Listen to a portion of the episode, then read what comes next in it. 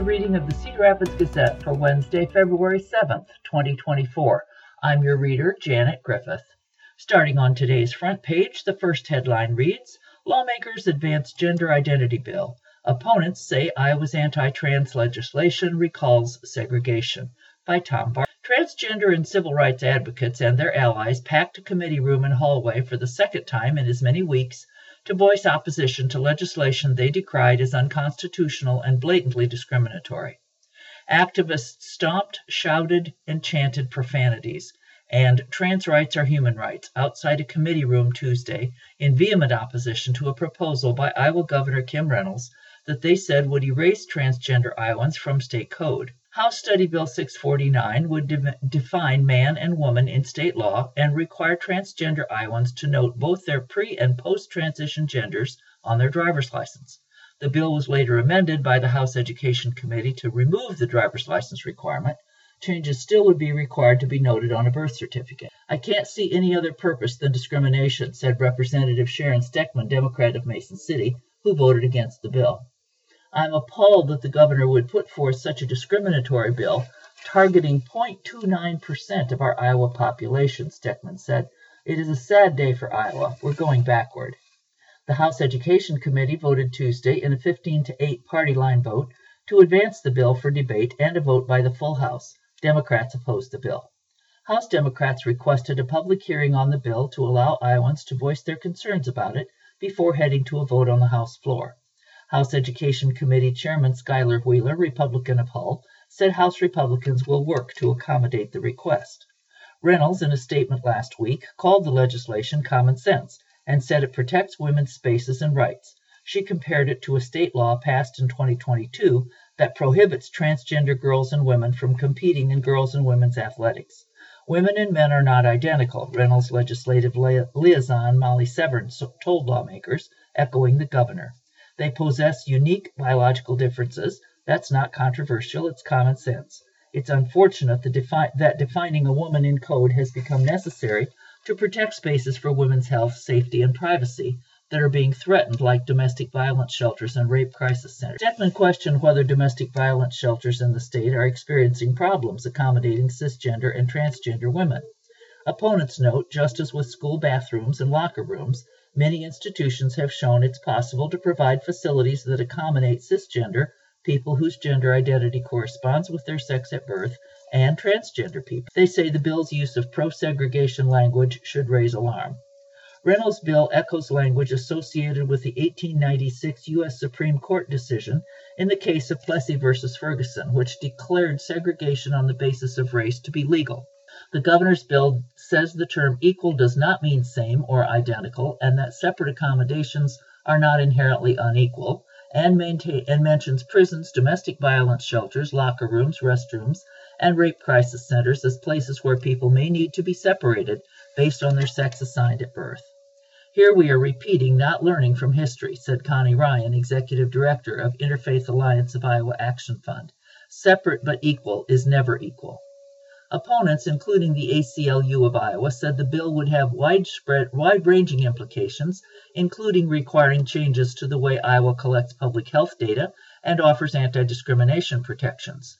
Transgender Iowans said the legislation, before it was amended, would require them to out themselves anywhere they have to present their ID. The Education Committee also voted to advance to the full House a bill that would prohibit schools from disciplining any teacher or student who refuses to use the student's preferred pronouns. The proposal, House File 2139, advanced on a 13 to 10 party line vote, with two Republicans joining Democrats in opposition. The bill prohibits school districts and charter schools from taking disciplinary action against an employee, contractor, or student for not using the preferred names or pronouns of another employee, student, or contractor if it differs from their legal name or what appears on school records. Supporters of the legislation say the proposal is needed to protect educators and students' freedom of speech and religion. Opponents say the legislation gives a green light for bullying. Democrats pointed out that last year State House Republicans passed legislation that requires parents to notify educators about their approval of their child using a different name or pronoun, and are now proposing legislation that would allow teachers to ignore that. University of Iowa settles baby delivery lawsuit for $2 million. State paying back motorist hit during Iowa State police chase by Vanessa Miller. The University of Iowa has agreed to pay a Johnson County family $2 million to settle a lawsuit involving accusations of negligence in the 2009 delivery of their son, who showed signs immediately of injury to his right arm and has failed to regain full mobility. Since the child, now 14 years old, was diagnosed as an infant with Erb's palsy, a muscle weakness of the arm or shoulder commonly caused by injury in childbirth, he's undergone 30 procedures over three surgeries spanning four years, according to a notice of the settlement put before the State Appeal Board for approval Tuesday. He's regained 50% mobility in his right arm and is on honor rolls and leads an active student life, including sports, according to the notice. But based on expert opinions, significant standard of care and causation exposure existed for trial, which was set for April 2nd. Additionally, expert testimony existed on his diminished earning capacity, up to $2.6 million, and $615,000 for future needs, according to Deputy Attorney General Stan Thompson. Pain and suffering and loss of function were areas where a significant award could be made, Thompson wrote. Given a revised self-insurance agreement the state made with UI Healthcare in August, up the amount UI physicians pay per claim from $5 million to $6 million, and the amount it pays per year from 9 million to 15 million. No amount of this settlement will come from the general fund, Thompson told the state board. The lawsuit filed in October 2021 reported a complicated vaginal delivery at UIHC on December 5, 2009, involving shoulder dystocia when an infant's shoulder gets stuck. He subsequently went to the Mayo Clinic in April 2010 for remedial surgeries and also received care at Texas Nerve and Paralysis Institute in Houston. The family accused UIHC of failing to exercise a standard degree of skill and care, failing to properly deliver a newborn, failing to diagnose his injury, failing to make a timely ref- referral to a specialist, failing to train its employees, and failing to supervise and monitor its employees. The university denied the allegations and argued the infant's injuries could have been related to a pre existing medical condition or subsequently occurring medical condition for which UIHC is not responsible. The university also argued the family's expert witnesses planned for trial weren't qualified to testify in the case and should be barred from providing testimony, thus ending the case in the university's favor she will be unable to produce any competent evidence to show medical negligence, according to the UIHC argument for summary judgment in its favor, a judgment it didn't receive before the two sides reached a settlement.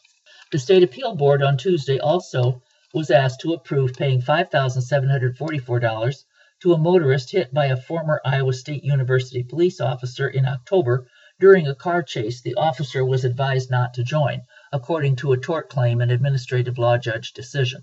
The uninvolved driver's vehicle was more than halfway through the intersection of Oakland Street and Highland Avenue in Ames when the former ISU officer, still involved in the multi agency pursuit, failed to stop at a stop sign and hit the vehicle in the intersection.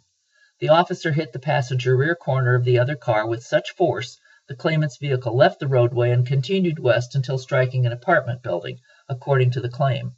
The state is paying for the 2006 Ford Windstar, which was valued at $3,225 and deemed a total loss, plus the $841 for towing and $1,678 needed to rent another car.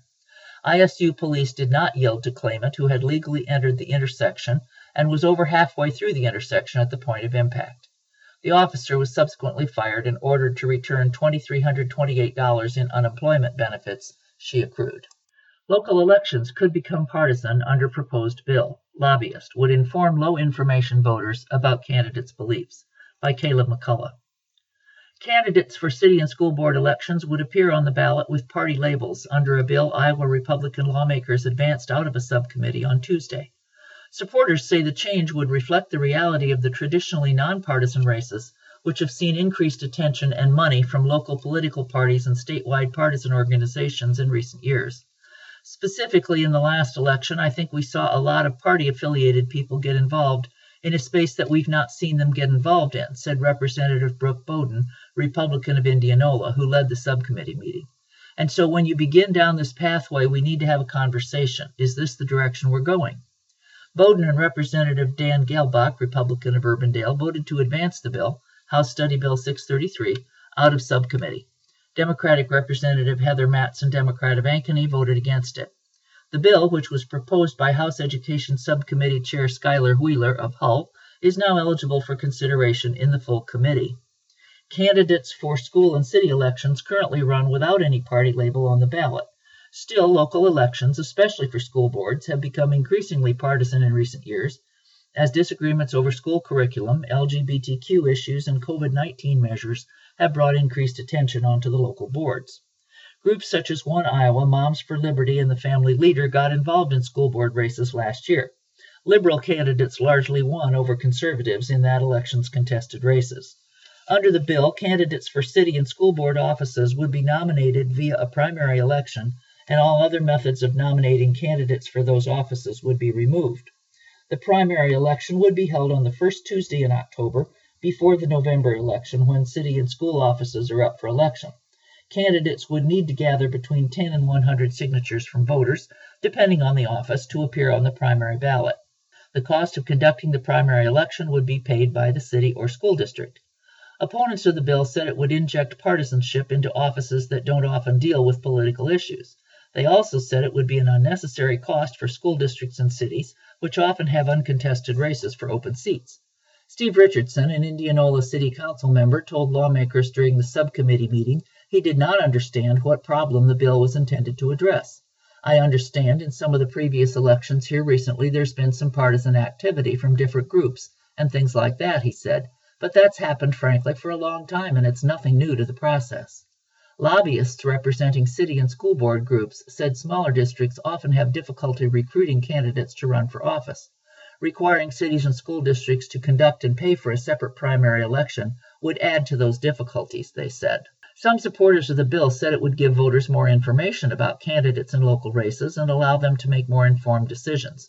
They also said they believed it would increase turnout as voters would feel more confident in making decisions on who to support. Contractor pleads to scamming derecho victims of thousands by Trish Mahaffey.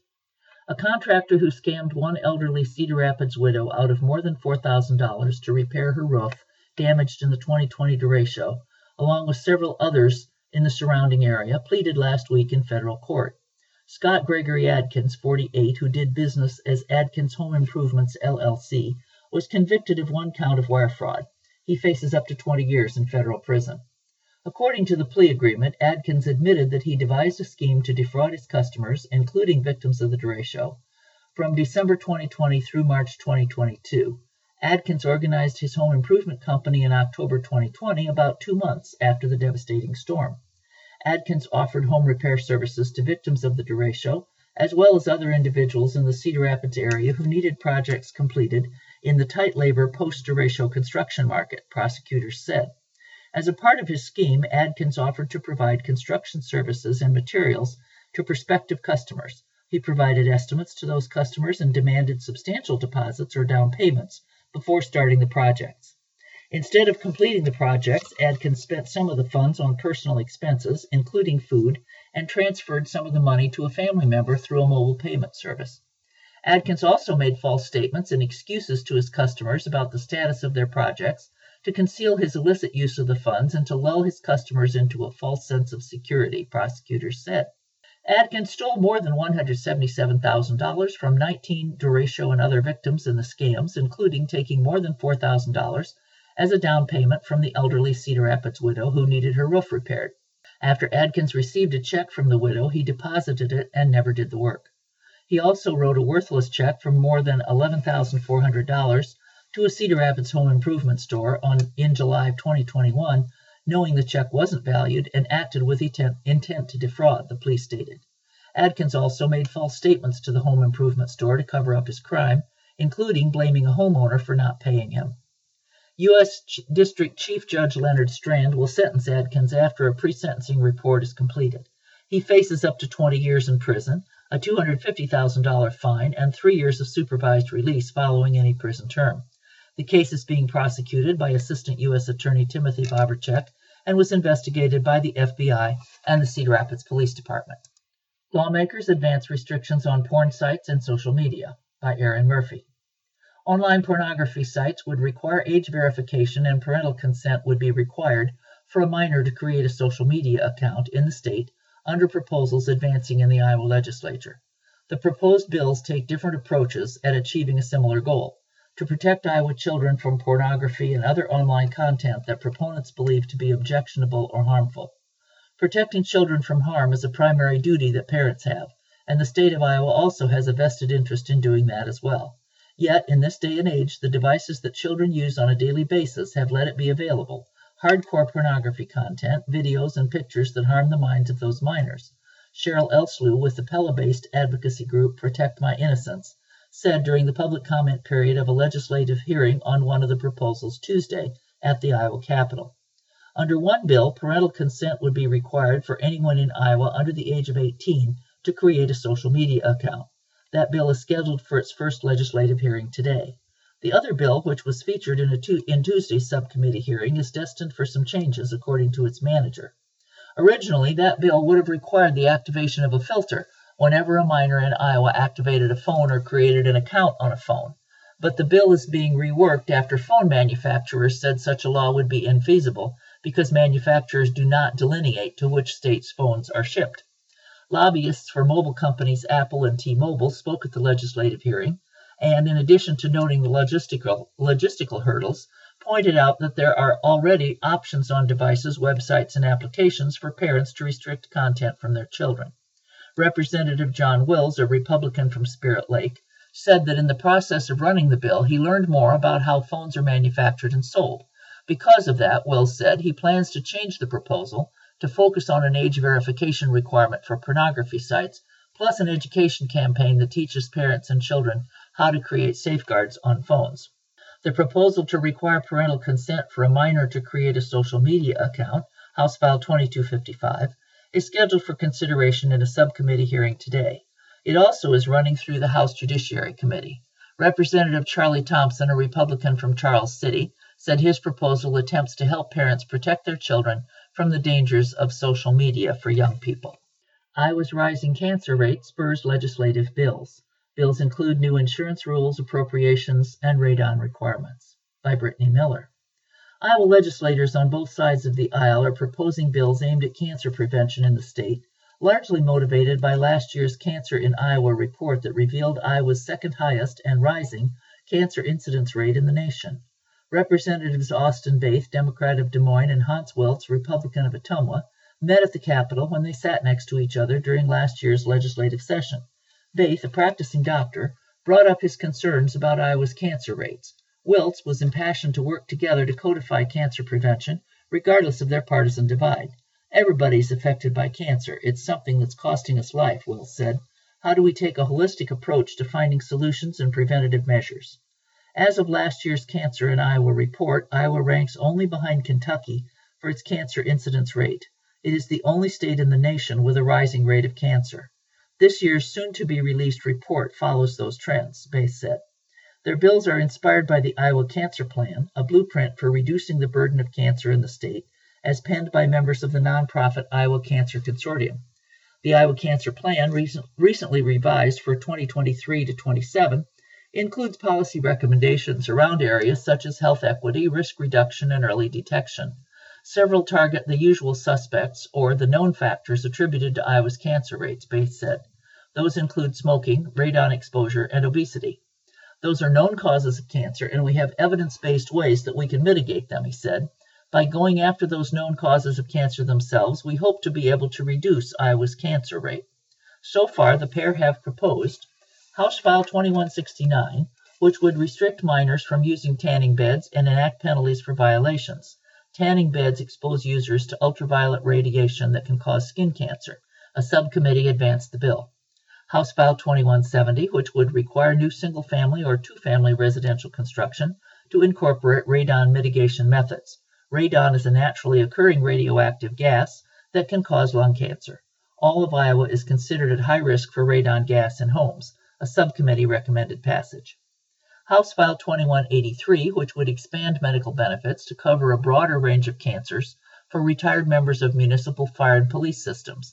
A subcommittee unanimously recommended passage.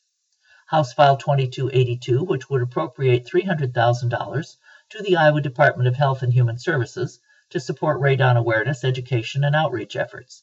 At least $20,000 must be used to provide free home radon testing kits. House File 2283, which would appropriate $900,000 to the department to develop a plan for reducing Iowa's obesity rate. Obesity is linked to a higher risk of getting cancer.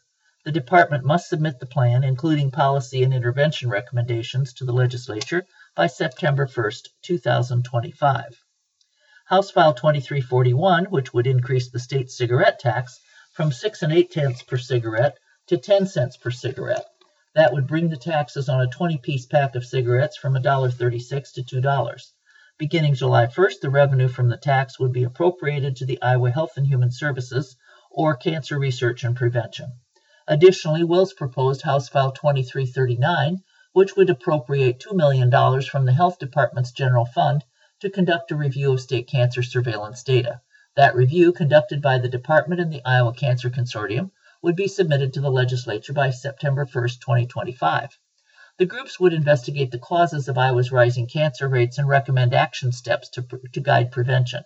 The $2 million also would help staff an employee fully dedicated to Iowa's cancer control program. I hear back from a lot of Iowans who are concerned about the unknown, about what might be causing this alarming cancer crisis, Baeth told the Gazette.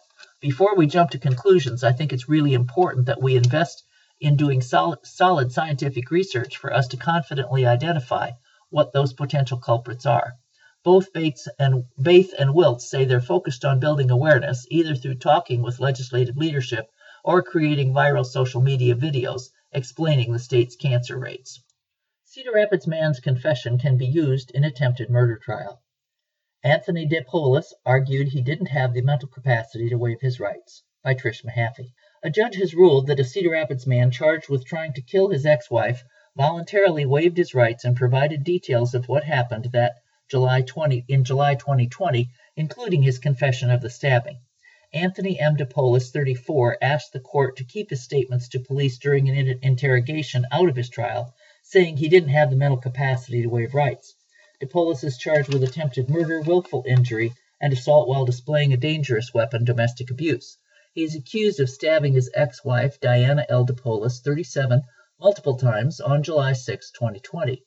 A psychologist testified last month that Anthony DePolis, who had a history of mental health issues, depression and anxiety, and on the schizophrenia spectrum, hadn't taken prescribed medications in the days before the stabbing and had been smoking marijuana, which he did daily. Lindsay Dees, a forensic evaluator, said DePolis also had no memory of the police interrogation, saying he felt detached from his body and felt like he was underwater during the questioning. Cedar Rapids police investigator Randy Jernigan testified that he read DePolis's rights before he started asking questions, and DePolis agreed to talk with him and another investigator. He understood the questions and gave appropriate responses, he said. Sixth Judicial District Judge Ian Thornhill, in his ruling, said DePolis during the interrogation was advised that any possible statements could be used against him, and he verbally confirmed he understood his rights he freely provided details of the stabbing, often in narrative form, to the investigators, the judge said. DePolis didn't appear confused or upset, but he instead seemed to want investigators to understand his side of the story, including the history of events leading up to his actions that day, Thornhill said in the ruling. Thornhill said he considered the psychologist's opinion, but it didn't negate other circumstances surrounding the waiver and interview, including DePolis' words and actions that were clear and logical and the judge's own observations. Thornhill also found DePolis' statements to police after waiving his rights were the produce of an essentially free and unconstrained choice made by defendant at a time when his will was not overborne nor his capacity for self-determination critically impaired. No new trial date has yet been reset for DePolis. Fetch $5 for each raccoon tail under this proposed bill. House panel advances bill after Democrats call it fiscally irresponsible. By Brittany Miller. A bill proposed by an Iowa representative would establish a raccoon bounty program where the state would shell out $5 per raccoon tail turned into the Department of Iowa, uh, Iowa Department of Natural Resources. In 2006, the Iowa DNR reported 2,417 raccoons in its Spring Spotlight survey, which counts wildlife along rural roads in all Iowa counties. In 2023, it counted 5,526, a surge of nearly 130 percent and the fifth year in a row of relatively high population sizes.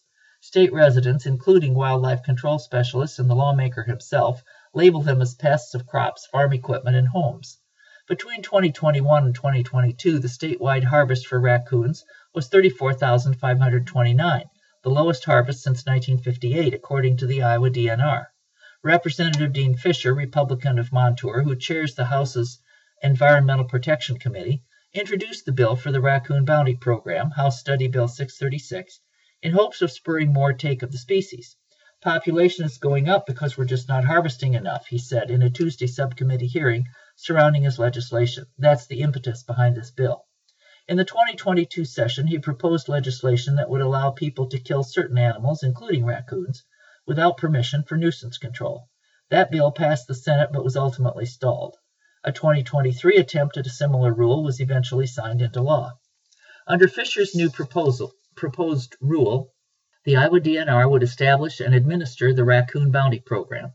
Participants would be able to redeem a $5 voucher for each raccoon tail they turned in at a monthly raccoon tail pickup event in each county. The Iowa DNR would be appropriated 50 cents for each raccoon tail relinquished.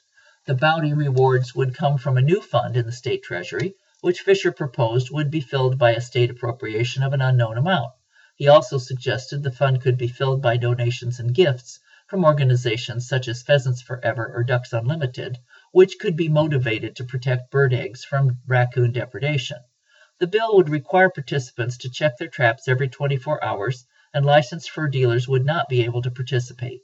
The bill also would create a maximum fur dealer license fee of $50. We'll end our first half with some short items from the Capital Notebook section. Stronger interlock rules proposed to address OWI.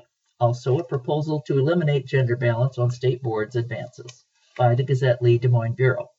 Lawmakers advanced a bill aimed at improving Iowa's ignition interlock law by requiring those convicted of drunken driving to complete the designated time period without violations before the device can be removed and their license reinstated. The bill is supported by AAA, the National Safety Council, Mothers Against Drunk Driving, Students Against Destructive Decisions, and other traffic safety groups. The groups, in a letter to lawmakers, said the legislation is critical to reducing impaired driving in Iowa. They note 118 people died in drunken driving crashes in Iowa in 2021, accounting for about one third of all traffic deaths in the state. Supporters pointed to studies that suggest ignition interlock devices reduce recidivism by up to 70% among all offenders while being used. House Study Bill 618 protects people on the roadways while still allowing drivers with alcohol related convictions to responsibly continue driving and meeting family and work obligations, the letter states. Bill would cut funding levels if no budget passed. Iowa lawmakers advanced a bill that would allow lawmakers to end the legislative session without passing a budget. Under the proposed bill, House File 2020, any agencies or programs that do not get funded by state lawmakers through the regular budget process at the time the legislature adjourns for the year would automatically receive the same amount of money they received during the last fiscal year, reduced by half a percent. The bill could address issues where leaders in the Senate, House, and the governor's office reach an impasse on negotiating a budget for the upcoming year. In 2020, lawmakers passed a state budget just days before the new fiscal year started on July 1st, after the COVID 19 pandemic disrupted operations at the Capitol. Lawmakers moved to restrict AI in elections. A bill aimed at restraining the use of artificial intelligence in Iowa elections advanced out of a subcommittee Tuesday. The bill, House Study Bill 599, would require materials made with artificial intelligence that are intended to advocate for or against a candidate for office in the state to have a statement attached that acknowledges it was created using artificial intelligence. A bill that would remove the requirement for Iowa's boards and commissions to have an equal number of men and women advanced Tuesday out of a Senate committee. The bill would overturn a set of laws dating to 1987 that require a gender balance on state boards and commissions. The laws originally were passed to address a lack of women appointed to the boards. Supporters say Senate File 2096 say that supporters of Senate File 2096 say the gender balance requirements on Iowa's boards are unnecessary as women have made advances in Iowa. But opponents say the existing law has helped to empower women in Iowa and removes barriers to leadership. You are listening to the reading of the Cedar Rapids Gazette for Wednesday, February 7th, 2024 on IRIS, the Iowa Radio Reading Information Service for the Blind. Now let's turn to today's obituaries. Reverend Larry Richard Johnson, 88, of Iowa City, was born in Hillsboro, North Dakota, on September 8, 1935, to Alfred and Irene Shaver Johnson.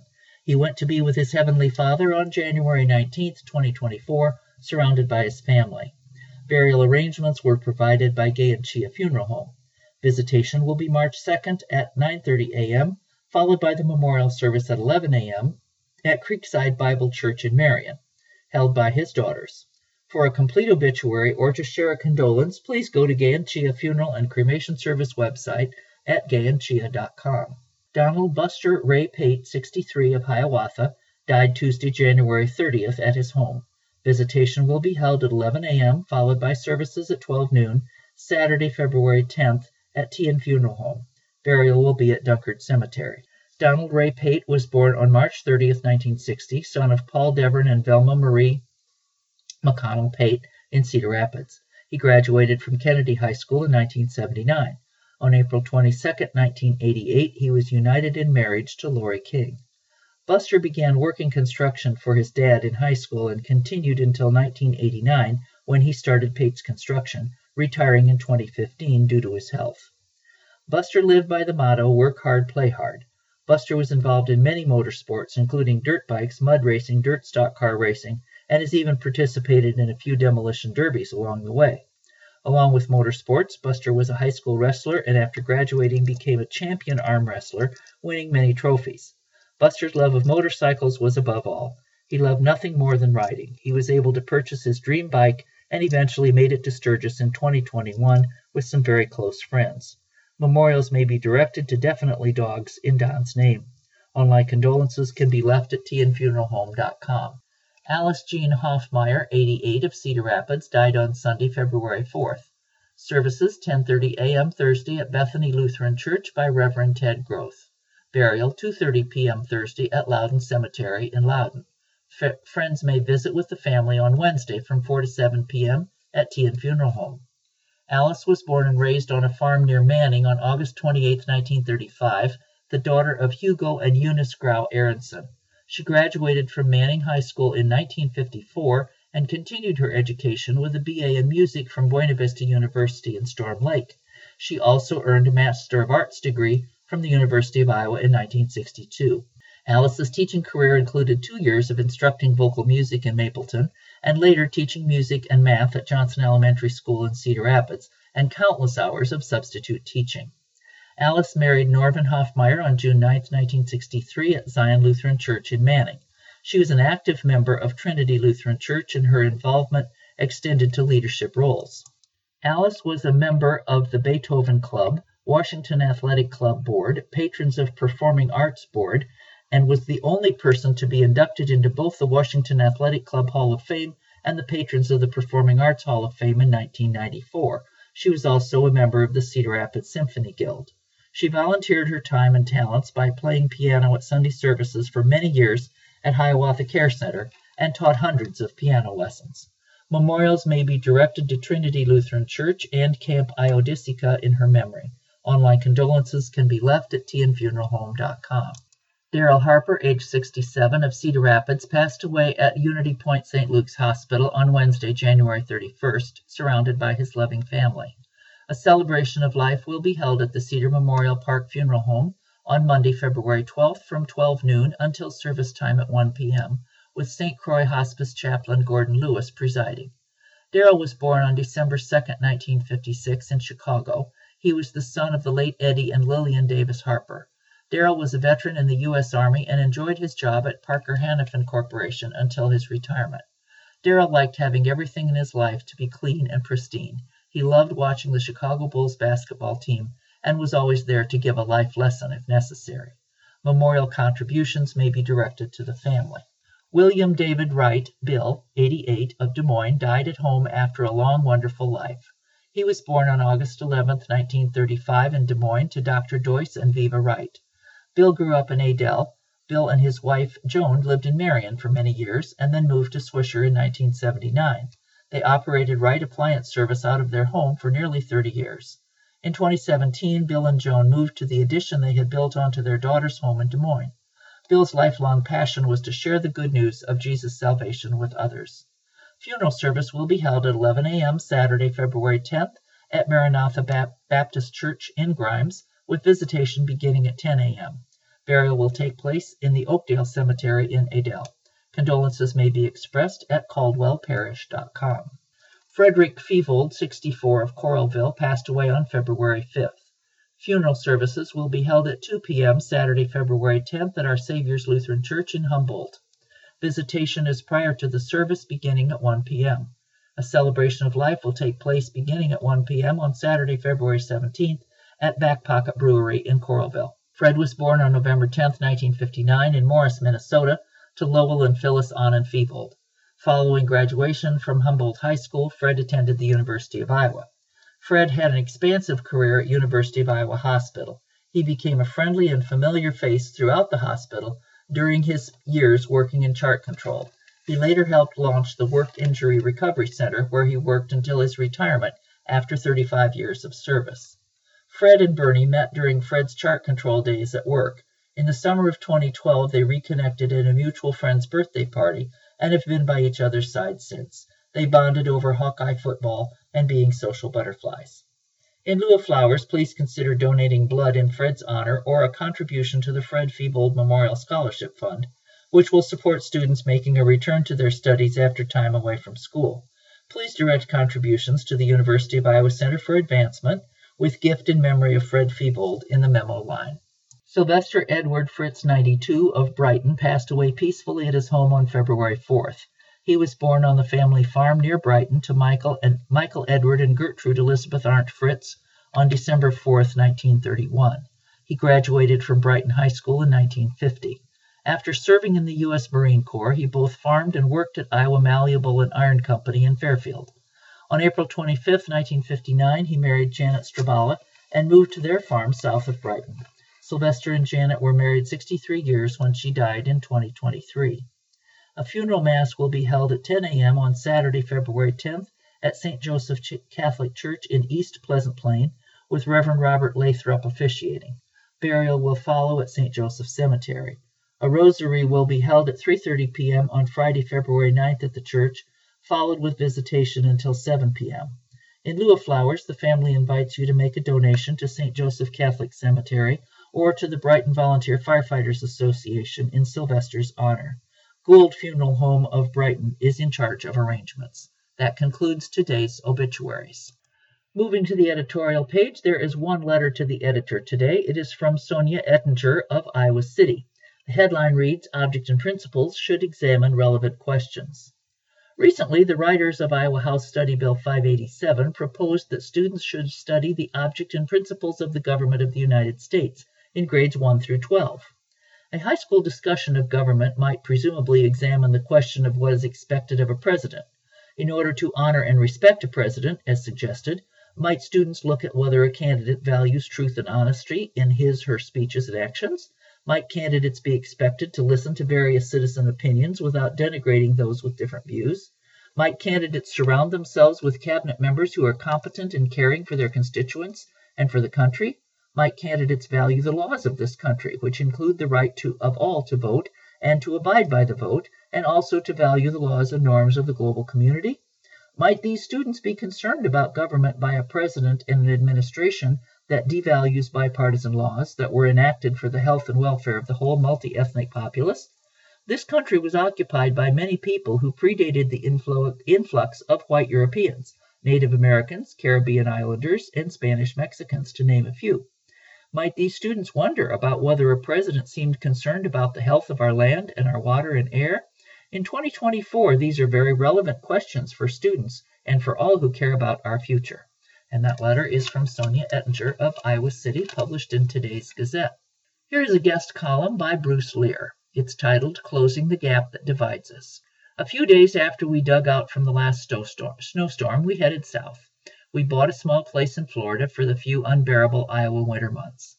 So we've been meeting new people and getting acquainted. Happy hour every day at 4:15 p.m. has us finding out what we have in common with other Yankees yearning for sun we have quite a bit in common with the people we've met. They may be from different political parties, social backgrounds, and different parts of the country, but there's commonality. I started thinking about why America is divided and seems lacking in a common identity and purpose. It's too easy to shrug and blame the other political party. There are many factors contributing to this divide, but two, two factors are the demise of local newspapers and the explosion of social media. It took years for this divide to become dangerous. Now is the time to build bridges instead of walls. It's not a secret that many local newspapers across the country and in Iowa are, in, are on hospice care. Philip Graham, publisher of the Washington Post, said journalism is the first draft of history. We're losing first drafts along with common history and identity. For example, the Jesup Citizen Herald recently died after printing for 122 years. But small town newspapers aren't the only casualties. In May of 2023, Lee Enterprises announced the Sioux City Journal, Waterloo Cedar Falls Courier, Mason City Globe Gazette, and Council Bluffs Daily Nonpareil would provide print editions only three days a week. Why does this matter?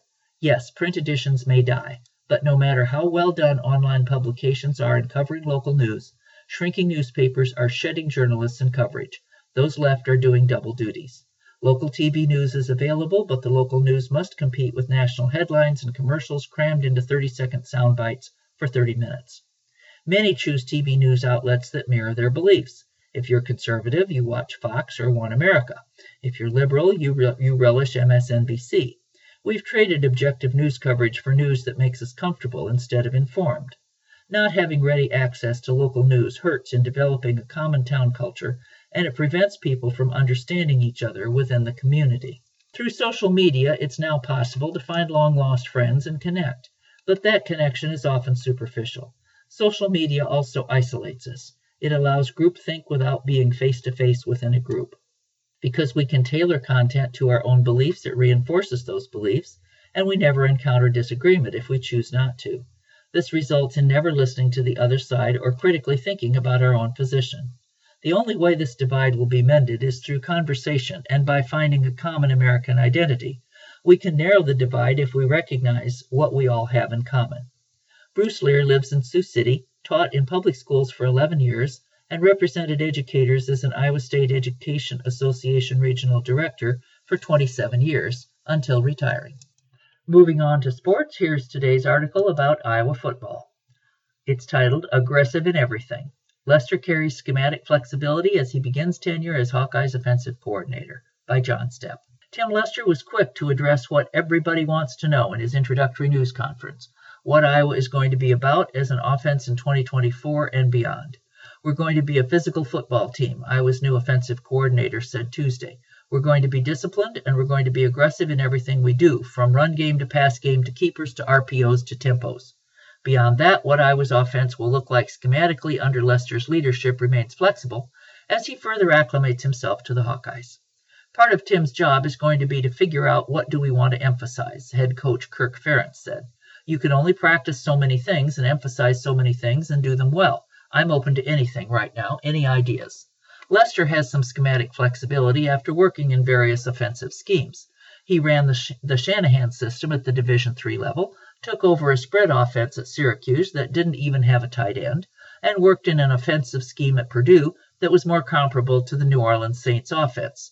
There's a lot to choose from, Lester said, and I hate to keep going back to this, but I can't wait to see what we have. What gets called will be dependent on what kind what we see in spring in the spring and what we are what we see as guys move around here in the next couple months. RPO, that's short for run pass option, was certainly not a hallmark of the Iowa offense in recent years, but it's something Lester has effectively incorporated in his coaching career and something Lester brought up unprompted about 30 seconds into his opening remarks. It's not something we haven't ever considered or were blind to, Ferentz said of RPOs. Putting together the playbook will take some time, Lester said. He remains in the relationship building stage with his players after being named offensive coordinator last week. I have a saying, RBO, relationship before opportunity, Lester said. I'll have a great opportunity to coach these young men once I have a relationship with them. As much as Lester is in wait and see mode before making too many proclamations of what the Iowa offense will look like schematically, early signs point toward Lester operating with a similar philosophy regarding tight end usage and mobile quarterbacks' value. Lester considers himself to be a 12 guy, referencing the personnel grouping with one running back and two tight ends. That is in alignment with what Iowa, the self proclaimed tight end U, has done in past years. I love tight ends, Lester said. I'm a huge fan. Everywhere I've been, our tight end has been all conference normally. Some people use them, some people don't. I love the fact of what they can do to a defense in the run game, in the pass game, in the play pass game, in the keeper game. It can also open up things out on the edges, too. Lester described mobile quarterbacks as icing on the cake if you have it, but it is not a, a prerequisite for the QB1 role. I value efficiency at the quarterback position, Lester said. Mobility would be a bonus. If I can get both, 100% I'm all for it. Who doesn't want that, right? But there has to be efficiency first. Not everything will be the same, though, as hinted by Lester's early mention of RPOs. A smaller difference between Lester and his predecessor will be where they are on game days. Brian Ferentz coached from the sidelines during games, whereas Lester prefers being in the press box. As for other changes to the Iowa offense, time will tell as Lester focuses on RBO, relationship before opportunity, ahead of figuring out RPOs and other schematic tasks. We've got to figure out what kind kind of what we've got and what's the best way for us to be efficient, aggressive, run the ball, and help the team win, Lester said. Hockey, corridor cross checks. Hain giving a boost to ECHL's Iowa Heartlanders. Former NHL draft pick has spent most of season with Iowa Wild by Jeff Johnson. He might not be around long, so enjoy him while he's here. That's Gavin Hain, who was assigned last week to the Iowa Heartlanders after spending most of this hockey season in the American Hockey League with the Iowa Wild. Hain is a 23-year-old forward from Grand Rapids, Michigan, and Grand Rapids, Minnesota, excuse me, and the University of North Dakota, who originally was a sixth-round NHL draft pick of the Philadelphia Flyers in 2018. He did not sign with the club after his final college season last year and became a free agent. The Heartlanders signed him to an ECHL contract in September, but the Wild liked him enough to sign him to a pair of PTOs, professional tryout contracts, that have kept him in Des Moines. Hain played 21 games in the AHL, scoring a pair of goals and accumulating three points. He played one game earlier this season between PTOs for the Heartlanders and played a pair of games last weekend, scoring a goal and having a plus minus rating of plus three. When I spoke to his agent in the summer and I watched video of him, I knew right away this guy would be a really good player for us if we could get him, said Heartlanders coach Derek Damon. I can see why he was drafted. He just plays such a hard game. Kind of reminds me with the way he plays of Matthew Tkachuk of the NHL's Florida Panthers. He plays a hard game, is hard on the forecheck, is physical, is strong on stick. He's a pro, and I think he has the capability to be a really good professional. Will he be with us long term? It's hard to say. Hain played junior hockey briefly for Sioux Falls of the United States Hockey League, then spent a full season with the United States National Team Development Program before playing five seasons for North Dakota. He overcame a knee injury that knocked him out of the majority of the 2021 22 season. Damon is effusive in his praise of him. Ultimately, one day, you hope he gets an opportunity in the NHL, Damon said, because he takes care of himself. He's a really good kid. He's a pro's pro just the way he takes care of himself, the way he plays the game, and he's got some skill too. Iowa won a pair of games last weekend at Kalamazoo, running its win streak to three overall. It won last Friday night's game 2 to 1 on Yuki Miura's goal with less than two minutes to go in regulation, with Casey Dornbach's overtime goal winning the next night's game 3 to 2. Drew DeRidder was named the ECHL goaltender of the week, picking up the win both nights and making 59 saves in them. The Heartlanders are 18-19-4-1 for 42 standings points, seventh and last in the Central Division, but just two points back of sixth place Cincinnati, three behind fifth place Kalamazoo, and six behind Indy for fourth place and the final available playoff spot in the division. Iowa hosts Kalamazoo at 6:35 tonight at Xtream Arena. Cincinnati comes to town for games Friday night at 6:35 and Saturday night at 6:05. The Heartlanders have played 26 road games so far this season and just 17 at home. You have to be mindful that it's just one game at a time. We still have 29 games left, Damon said. The next six games are against divisional opponents, then we play Wichita for a one off. The next six games are crucial. It's nice to be home. The guys have earned it. We're in the mix, the thick of it. And here's some news about the Cedar Rapids Rough Riders 14 19 4 2, 34 points, three behind Chicago for sixth. Not the weekend the Rough Riders needed, as they dropped a pair of games at Youngstown 6 1 and 5 3. Ryan O'Connell had CR's lone goal in the Friday night game.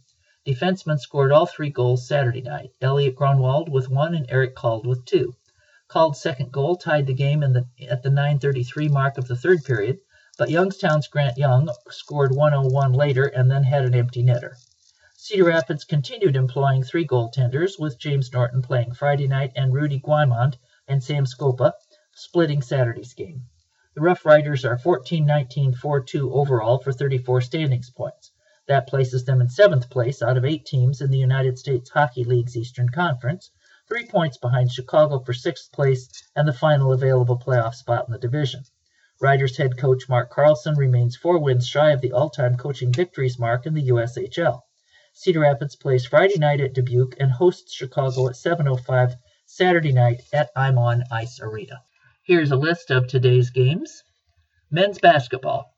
Missouri State at UNI, 7 p.m. Luther at Coe, 7.30 p.m. Ripon at Cornell, 5.30 p.m. Clark at Mount Mercy, 7.30 p.m. Kirkwood at Iowa Lake, 7.30 p.m. Women's basketball. Luther at Coe, 5.30 p.m. Clark at Mount Mercy, 5.30 p.m. Ripon at Cornell, 7.30 p.m. Kirkwood at Iowa Lakes, 5.30 p.m.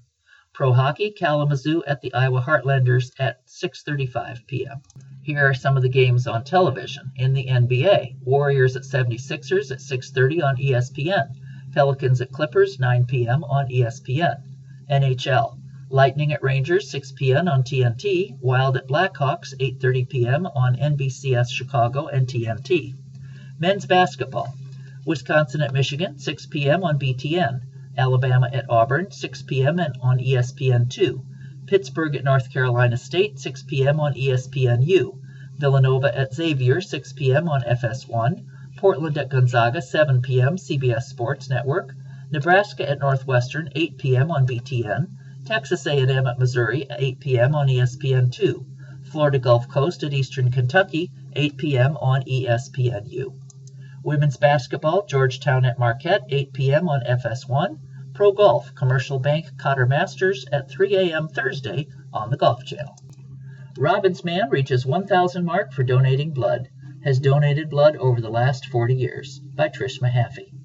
A Robins Man reached his 1,000th donation for platelets this week at Impact Life. That's the most donations anyone has made in the Cedar Rapids area and also the four state region Iowa, Illinois, Missouri, and Wisconsin that the Blood Center serves. The Impact Life staff had a small celebration at the East Donor Center at Lindale Crossing, 4828 First Avenue Northeast, on Monday to mark the 1,000 donation, which is the equivalent of 125 gallons of blood that Pete Bischoff, 77, has donated over the years. Bischoff received a large balloon and other gifts to commemorate the day. Bischoff said he initially started giving blood while in the U.S. Army stationed in Stuttgart, Germany. On Thanksgiving Day 1966, servicemen were asked to give blood, and he and about five others volunteered. In return, they received a three day pass, $50 savings bond, and the rest of the day off, so I thought that was a pretty good deal, Bischoff said. He donated a few more times after that, but then didn't donate again until again after returning home until the mid 1970s. When St. Luke's Blood Center received a platelets machine, they asked him to donate platelets. A few years later, Mercy Medical Center received a machine, and a friend of his that worked for the blood bank asked him to donate to them. Bischoff continues to donate to the Regional Area Blood Center, which became Impact Life in 2021, where he now donates platelets every other week. Platelets are cells in the blood that form clots and stop or prevent bleeding.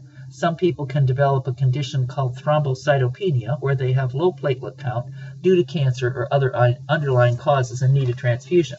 Platelets also are used in open heart surgery, organ and bone marrow transplants, and traumas. Kirby Wynn, Impact Life Public Relations Manager, said Impact Life has an active donor base of about 580 platelet donors in Cedar Rapids. By active, he means there are 580 people who have donated platelets at the two donor centers in Cedar Rapids over the last two years. Impact Life Service Region has nearly 6,000 active platelet donors, but Bischoff has the highest total number of donations of the current active platelet donor base. We appreciate Pete for his long-term commitment to supporting the community as a platelet donor, Wynn said. Bischoff said, You have to be in pretty good health to donate platelets. I watch my weight. It also helps that I have O negative blood type, universal blood type, which can be used in transfusions for any blood type. Bischoff said the center tests his hemoglobin, which must be a certain level before you are able to donate platelets. And that does it for today's reading of the Cedar Rapids Gazette for Wednesday, February 7th, 2024. I'm your reader, Janet Griffith. You can access a recording of today's reading on our website, iowaradioreading.org, anytime. Thanks for listening.